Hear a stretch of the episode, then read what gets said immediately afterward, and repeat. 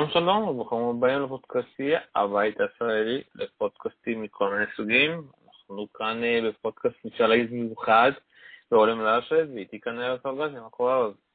היי, שלום, מה נשמע? מעולה, אתה יודע, חייבים עכשיו סוף סוף משחק, אפשר להגיד, הכי טוב לדעתי בעונת החימה הזאת. היו כמה כל מיני, דברים אולי וזה, אבל טים מנצח, אתה יודע, את נדל, ובאמת נותן לו, אתה יודע, אפשר להגיד את הניצחון של שלו פעם בשנה, שנה שעברה זה היה ברומא, שנה זה במדרייז, ואתה יודע, אפשר להסתכל על המשחק הזה בשני צדדים.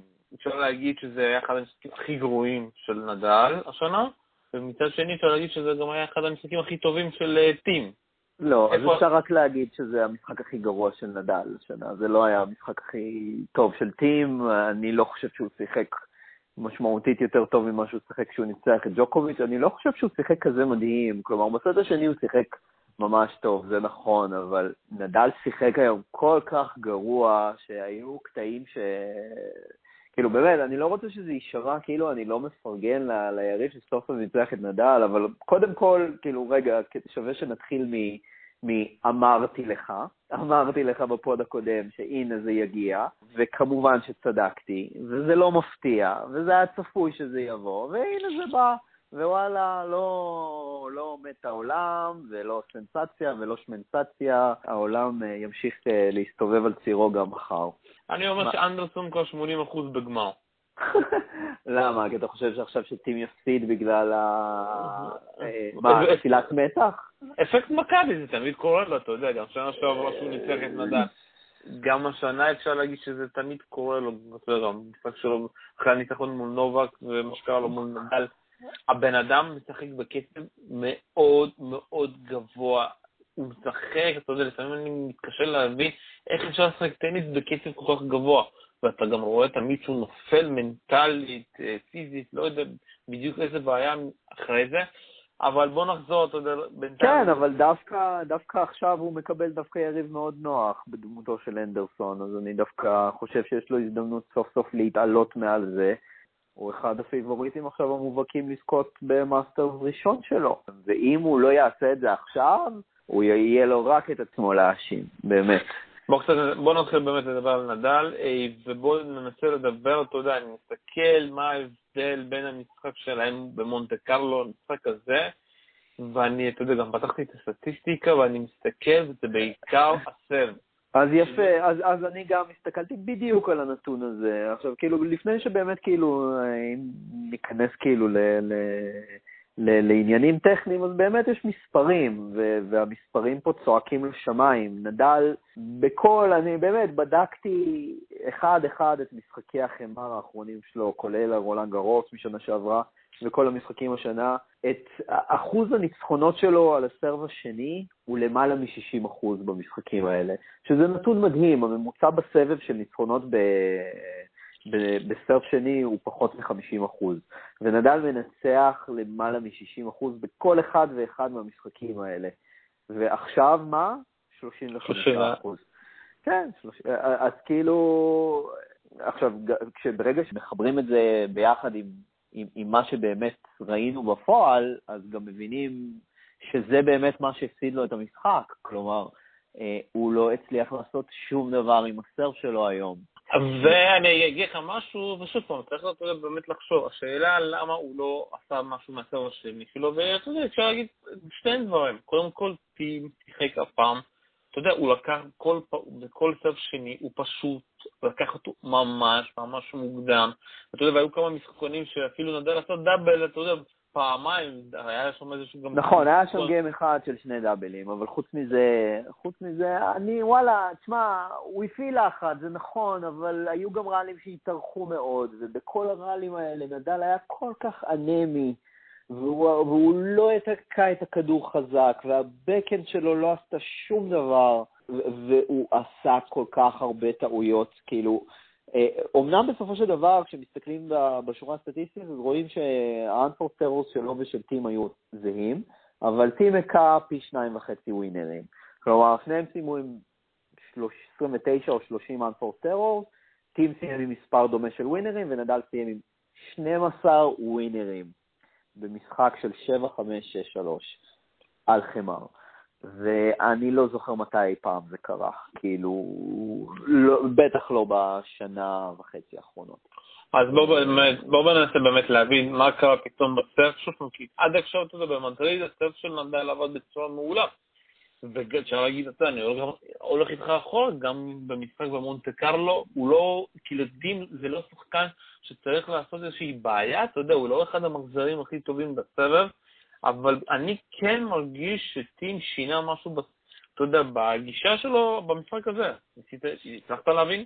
אני מודה שלא, יכול להיות כי באופן טבעי כשאני מסתכל על משחקים של נדל אני יותר מרוכז במה הוא עושה, אבל באמת, כאילו, וזה לא מתוך ניסיון להקטין את טים, אני מאוד מחבב אותו, אבל נדל הפסיד את המשחק הזה במו ידיו, כלומר, הוא, הוא כבר הצליח לחזור ל-5-5, ואז ב-5-5 הוא עשה כאלה שטויות, כאילו החטיא smash לתוך הרשת, החטיא אחר כך כאילו מגרש פתוח שלם, החטיא forehand לתוך הרשת ב break point. כלומר, את כל הטעויות, והחטיא עוד forehand אחד, כאילו החטיא מחוץ ל, ל, ל, לקו של הזוגות, אה, והכל באותו game. כלומר, באמת, את כל הטעויות האפשריות שאפשר היה לעשות, הוא עשה.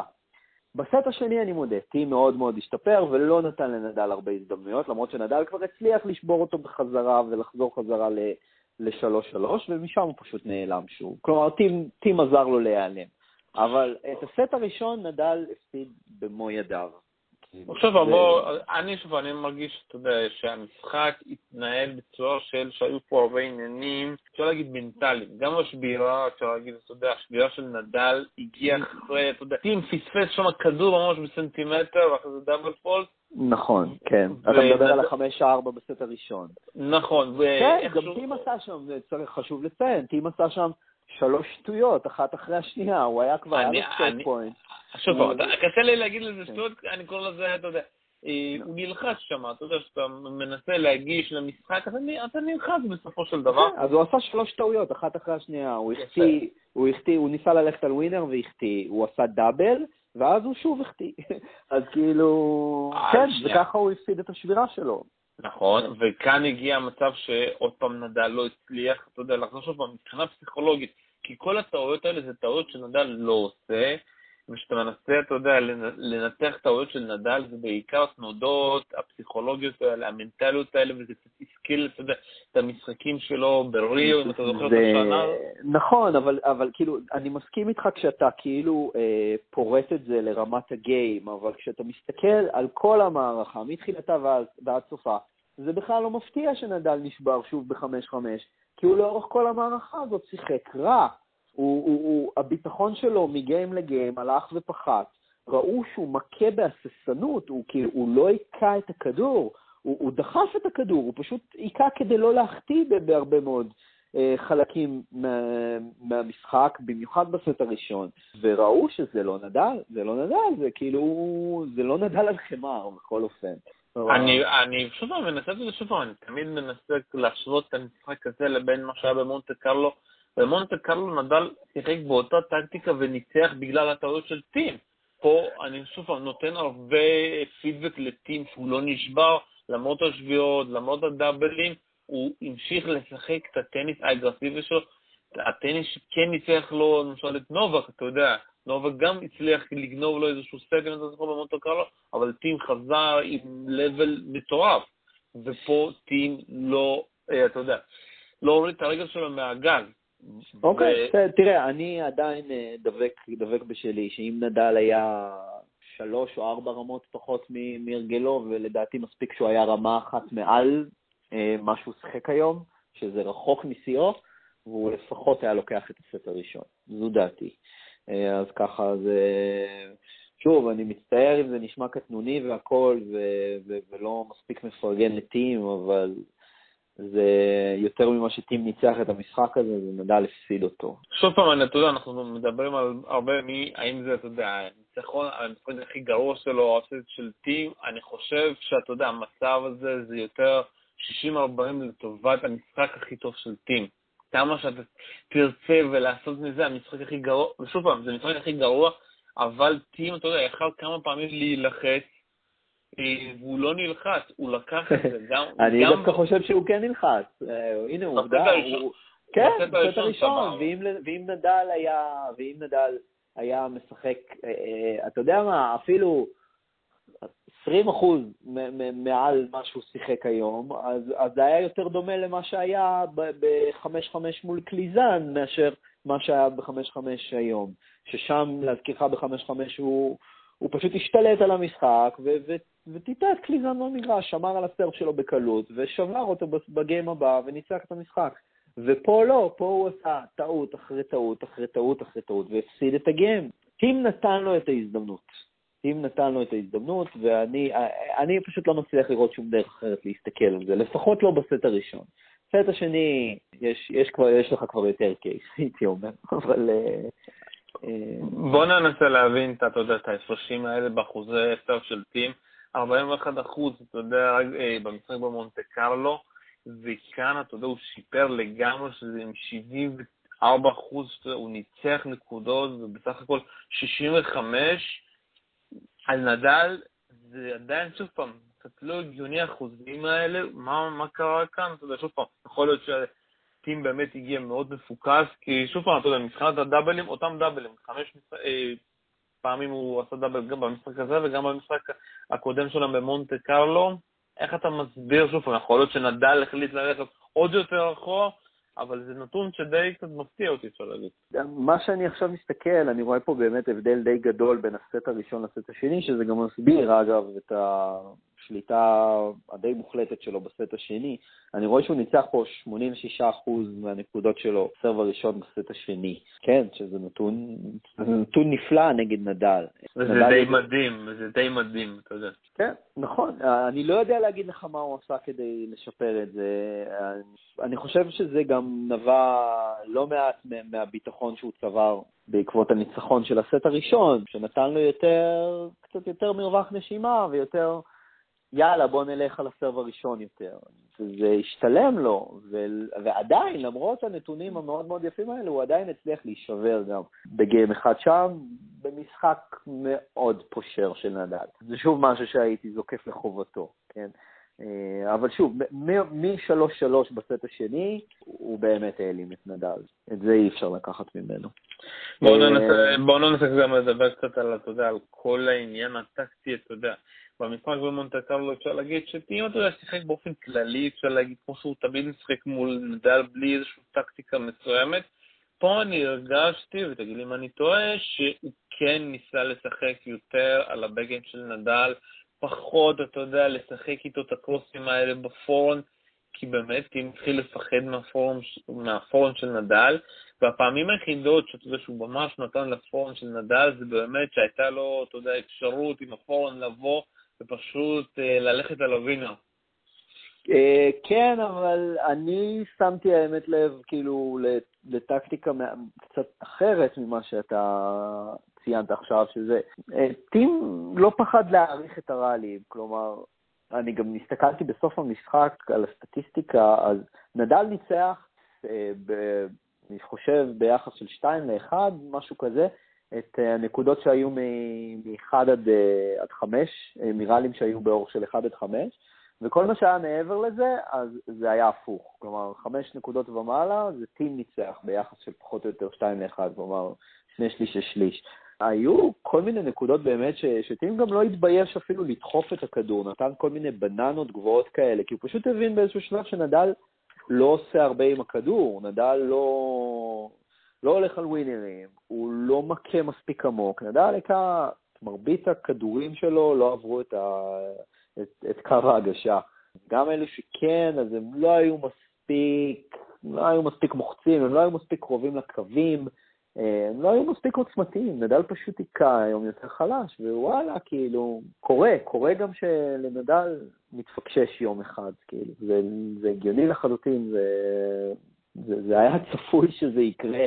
וכן, טים ניצל את זה, לזכותו ייאמר, הוא לא התבייש ללכת על, ראלי, על ראליז יותר ארוכים, ובסופו של דבר השתלם לו. מצד אחד, אתה יודע, אני קצת מנסה להבין אותך, כי בסופו של דבר, אתה יודע, ללכת לראלי ארוך זה היתרון של נדל. בלי שום קשר למשחק היום, אני כבר עוקב אחרי הנתון הזה כבר לא מעט זמן, ו... ואני שם לב שממשחק למשחק, השליטה האבסולוטית של נדל בראליז הארוכים הולכת ופוחתת. כלומר, והוא עדיין מנצח את המשחקים בצורה מאוד מאוד חד-צדדית, כי הוא פשוט משתלט מהר מאוד על הנקודה, והוא גם לא פוחד אה, לגמור אותה מהר, הוא לא פוחד לגמור אותה אחרי 4, 5, 6, 7 מכות, הוא לא צריך כמו פעם לחכות לראלי של 25 מכות כדי שהיריב שלו יחטיא בסוף. אה, כי הוא פיתח היום נשקים חדשים שמאפשרים לו לעשות את זה. הבקאנד, הסרב שמאפשר לו להשתלט על הנקודת צ'יק צ'אק ולגמור אותה. ובאמת, אני, אני כאילו, משחק אחרי משחק, אני שם לב לנתון הזה, נדל בהרבה מאוד מקרים מפסיד את הראלי של מעל תשע מכות. תמיד הם מחלקים את זה, בסוף המשחק מחלקים את זה לשלושה קטגוריות, אה, סליחה, לשלוש קטגוריות. אה, אה, אחד עד חמש, חמש עד תשע ותשע ומעלה. אז אה, אני תמיד שם לב שמהתשע ומעלה, אז בהרבה מאוד מהמקרים הוא, הוא בנחיתות אפילו. וזה, האמת היום לא היה שונה, היום זה פשוט היה בולט באופן חריג. העניין הוא גם שהיום רוב הראליז היו באמת מאוד ארוכים, כי נדל לא הצליח לגמור אותם. הוא, שוב, הוא היכה, אני חוזר שוב לנתון הזה, 12 ווינרים, 12 ווינרים במשחק שלם, זה מזעזע. זהו. אני, אני חושב שה-12 ווינרים שלו, זה, זה, אותי זה שוב פעם לא מפתיע, במיוחד בגלל טים, כי טים, תשים לב, כל הדברים הקטנים, במיוחד מול נדל, הוא לא מנצח, שזה הדרופ שוטים, הנקודות הקטנות האלה, טים היה, אתה יודע, הצליח להגיע אליהם, כל הכדורים, אתה יודע, שהם תמיד 50-50 ונדל מנצח אותם, נדל לא ניצח אה, במשחק הזה, וכאן אני כן נותן את כל הקרדיט לטים שהוא היה במשחק הזה. שוב פעם, כמו שהוא היה במשחק לפני שנה ברומא, וזה קורה אצל טים לפעמים שהוא כן מגיע למשחק עם המוד הנכון, הוא כן מצליח לתת את המשחק הכי טוב שלו.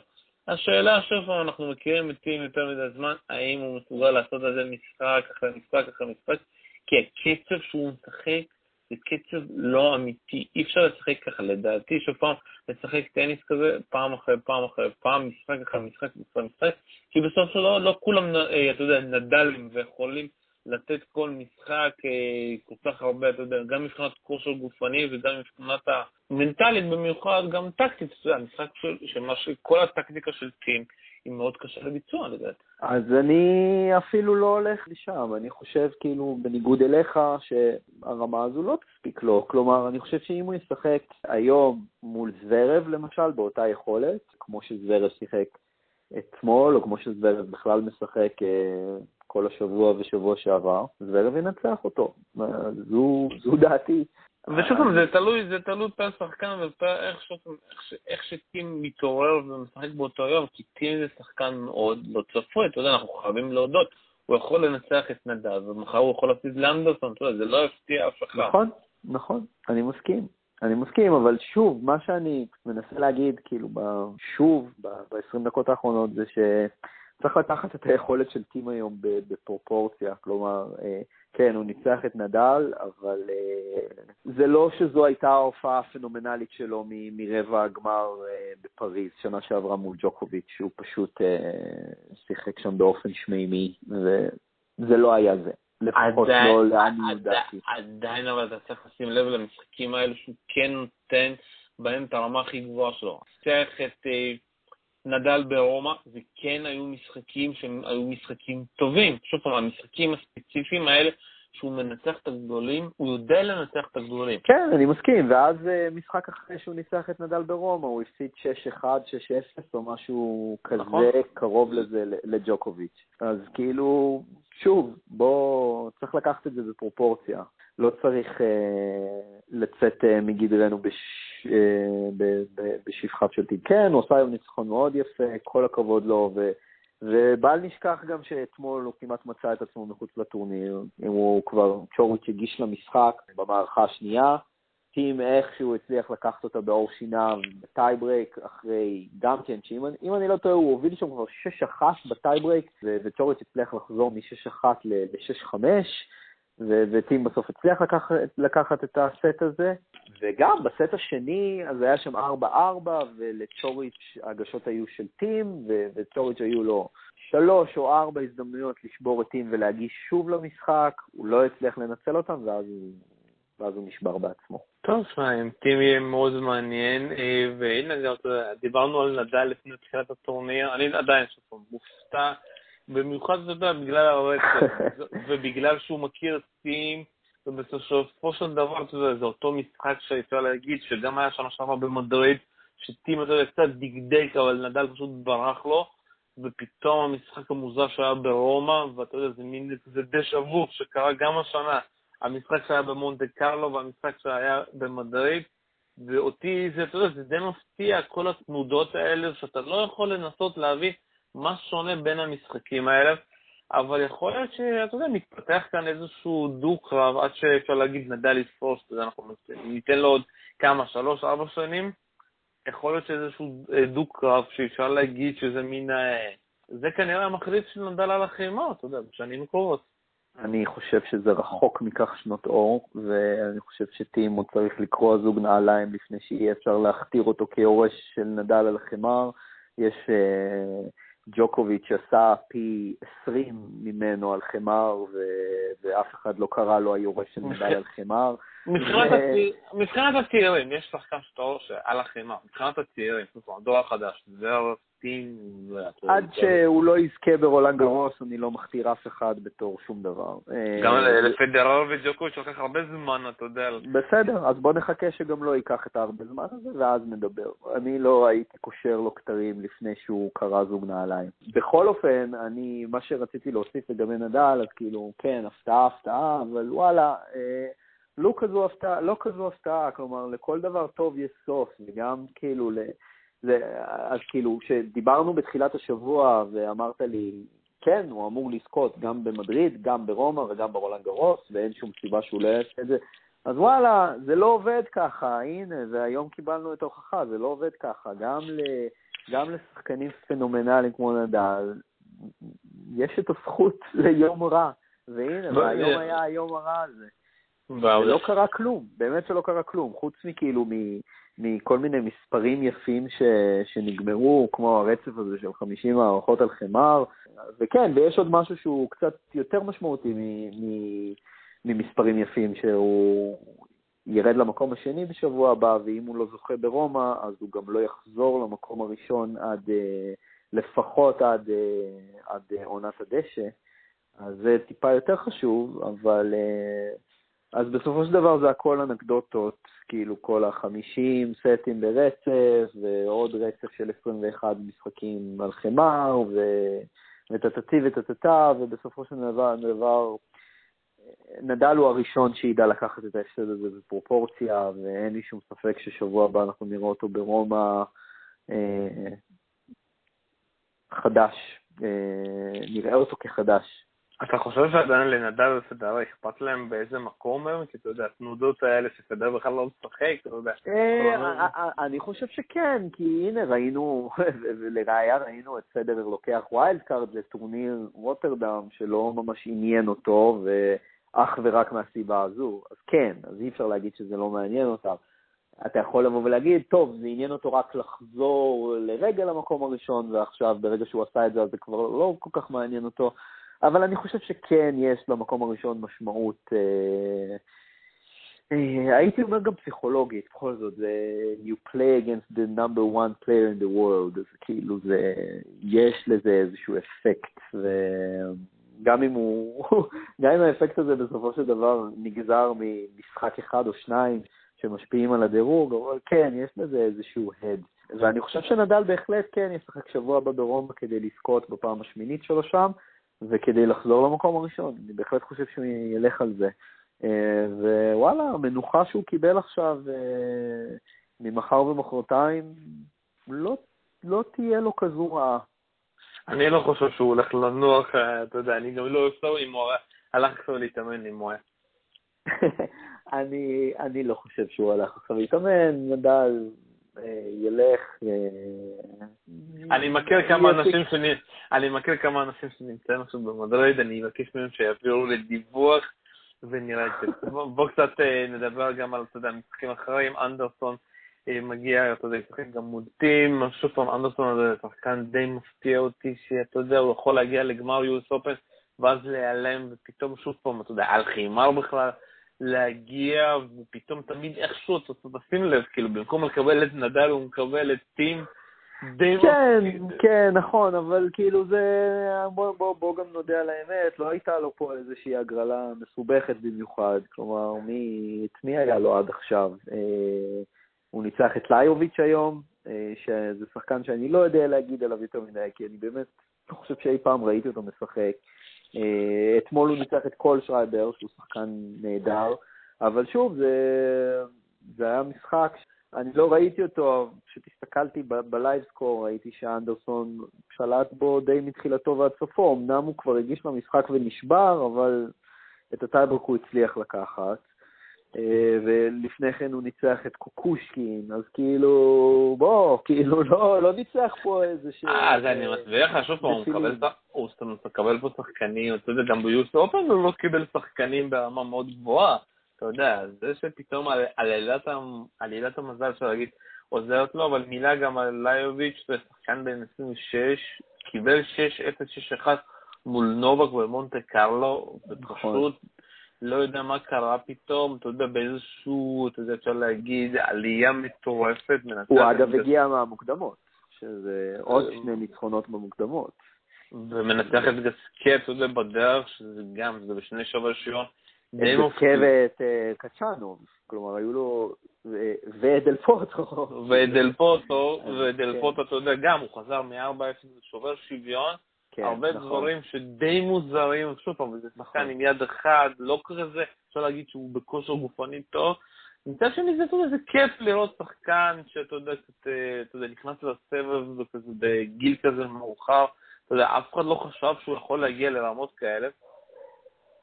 ומצד שני, בואו נדבר גם, אתה יודע, על החצי גמר השני שיכול להיות. היא באה במשחק בין זוורב ואיזנר, שוב פעם, כן, זה... זה הרבע גמר, לא החצי גמר. נכון, לא. כן, החצי התחתון של ההגרלה, אגב, הופך, אחרי המשחק היום, הופך להיות מעניין בהרבה. אה, כלומר, יש לנו עוד שני רבעי גמר סופר מעניינים, שזה זוורב מול איזנר, והשני היאנג גאנס החביבים שלנו, אדמונד מול אה, אדמונד מול שפובלוב שמשחקים ברגעים אלה ממש, שממש התחילו לפני כמה דקות. ואתה רוצה, כן. להגיד, ואתה רוצה להגיד מילה על נובק, או שכבר, אתה יודע, קשה להגיד משהו, לנצח את נישיקורי בצורה די משכנעת ולהפסיד... ואז ל... להפסיד לאדמונד, כן. אה, אני לא כל כך יודע מה להגיד עליו, נותרה סוג של תעלומה בעיניי, כאילו... הוא מצד אחד לפרקים כן מראה את יכולותיו אה, מהעבר, אבל מה שאפיין אותו בעבר זה הדומיננטיות לאורך זמן והיכולת לשחק נקודה מדהימה אחרי נקודה מדהימה אחרי נקודה מדהימה אחרי נקודה מדהימה, והוא כבר פשוט לא עושה את זה, ובגלל זה הוא גם לא מצליח לנצח משחקים. אז עד שהוא לא ימצא איזושהי דרך לחזור כאילו לקונסיסטנטיות הזו, אז uh, הוא בבעיה. ו... אבל אני די בטוח שהוא יפתור אותה, כלומר, שוב, לכולנו יש זיכרון קצר, וכולנו שכחנו שגם פדרר היה שם, וכולנו שכחנו שגם נדל היה שם בבורות הלא נעימים האלה, והם מצאו השאל... דרך לצאת משם, זה מה השאל... ש... השאלה מתי, אתה יודע, הוא יכול להפסיד פתאום נכון, גם בסיבוב שני גרור. יכול להיות, כן, נדל הפסיד בסיבוב ראשון ב... באוסטרליה, והוא הפסיד בסיבוב שלישי בניו יורק, והוא הפסיד, כן, וואלה, קורה, והוא הפסיד בווימבלדון, עזוב, אני בכלל לא רוצה לדבר על ההפסדים שהיו לו בווימבלדון. ואותו דבר גם פדרר, פדרר גם הפסיד בסיבוב שלישי באוסטרליאן אופן, והפסיד בסיבוב שני בווימבלדון, והפסיד בשמינית גמר ב-US אופן, והיו לו הפסדים, וואלה, היו לו הפסדים, אז כאילו... כן, היו לו שנים לא טובות, ולנדל היו שנים לא טובות, ולג'וקוביץ' יש עכשיו שנה לא טובה. אבל אה, אני די בטוח שהוא ימצא בסוף דרך לצאת ממנה, גם אם זה לא יהיה ב-2018. ואתה יודע, זה מאוד מעניין מה יהיה עכשיו, אתה יודע, כבר, כי אני אמרתי לך, זוורב נדל, זוורב כן יכול להגיע, נדל לא כל כך. אני אמרתי על דימיטרוב, אגב, ש... כן, ואמרתי לך שהוא לא יגיע, ואמרתי לך שהוא לא יגיע. הוא הפסיד לראוניץ', כן, הוא הפסיד לראוניץ', שראוניץ' הפסיד סיבוב אחר כך. ושפובולוב שיחק נגד ראוניץ' בצורה מדהימה. אני לא ראיתי את המשחק, אני לא. ראיתי את המשחק, הוא פשוט הריץ אותו. ממקום למקום, וכל כדור קצר פשוט חיפש את הווינר, ומסכן ראוזניץ', אתה יודע, הוא כאילו הקנדי המבוגר שלימד את, אה, אה, את דניס, והוא פשוט עשה לו בית ספר, אתה יודע, גם החיבוק בסוף היה קצת מצחיק, אתה יודע, חיבוק. הבדלי גובה, כן. גם הבדלי גובה, גם בכלל, אתה יודע, איך שהקנדי הזה משחק עם הפורנט שלו, ואתה יודע, ואני כבר מחכה למפגש הבא שלו מול נדל, אתה יודע, אחרי הניצחון שלו על נדל, מאוד מעניין אותי לראות אותו מול נדל, איך הוא ישחק בכל משטח. מול נדל מה, על חימר או מול נדל ב... באופן כללי. באופן כללי, מאוד מעניין אותי, אתה יודע, אחרי של נדל, במיוחד ביכולת של השנה. אוקיי. Okay. תראה, קודם כל ששפובלוב זה באמת להסיר את הכובע, כי עד השנה הוא, לדעתי, אני, אני לא יודע אם הוא בכלל ניצח משחקים על חמר עד, עד 2018. ראיתי את המשחק שלו, אני ראיתי את המשחק שלו מול ציפאז, אם אני לא טועה, זה היה במונטה קרלו, הוא שיחק רע. פתאום במונדריד, אתה יודע, זה, גם אפשר אתה יודע, גם להגיד שעל מדריד שזה משטח חמר מהיר אותה. נכון. יכול להיות שיש כאן יתרון לזה שהמשטח יותר מהר, ככה גם הבקינג שלו וגם הסרבים שלו, יש לזה יותר משמעות מאשר, אתה יודע, במונטה קרלו, שהחימה שם מאוד איטי. כן. Uh, כן, אני מסכים, אבל שוב, אני, קשה לי רק uh, קצת uh, לדבר עליו, כי באמת לא ראיתי אותו עדיין משחק על חמר, אז uh, אני בשבילו מקווה שהוא לא יפגוש את נדל על חמר, שהוא יצליח להיות אחד משלושת השחקנים היחידים כרגע בסבב עם, עם head-to-head חיובי נגד נדל. לא, מי עוד? תזכיר לי. ג'וקוביץ', כמובן. והשלישי הוא אה, מיודענו דסטין בראון, שמוביל עליו 2-0. 2-0? תזכיר לי, ווימבלדון וקווין? ובהאלה, לא, בהאלה. נכון, כן. בהאלה. ווימבלדון להאלה. מה, דסטין בראון הזה, זה אגדה חיה, אפשר להגיד. כן. אה, אז כן, אלה שלושת השחקנים הפעילים היחידים כרגע. אז מה הגמר שלך? בוא, אתה יודע, הצופים הלכו לאיבוד עם כל ה... אתה יודע, עם כל... לכיוונים שהלכנו. מה שלי? אז אני חושב שטים כן יגיע לגמר, ושוב, לא מ... פשוט בגלל שיש לו יריב נוח מדי בחצי הגמר. ובחצי השני, וואי, זה באמת, זה הימור קשה. אה, אני הייתי הולך על המנצח בין איזנר לזוורב, ואני חושב שהמנצח שם גם יגיע לגמר. טוב, כמה, אה, כמה שובר שוויון אם עוד אתה מהמר שאיזנר ייקח או יפסיד? כן, אגב, במשחק אתמול שהוא ניצח 6-7, 7-6, 7-6, זה... אה, אני גם את המשחק הזה לא ראיתי, אבל לפחות הסטטיסטיקה של המשחק הזה הייתה דומה יותר לסטטיסטיקה של משחק דשא מאשר של משחק חמר. אה, משחק שלם עם שני break point ביחד לשני השחקנים, בינו לבין. מזעזע. זה רק מראה שהחמר במדריד זה לא חמר רגיל. נכון, ועדיין. ועדיין. זהו. אז אתה מאמר, אה, אתה מנצח בין כאילו טים והמנצח בין איזון לזוורב. כן, שלדעתי זה...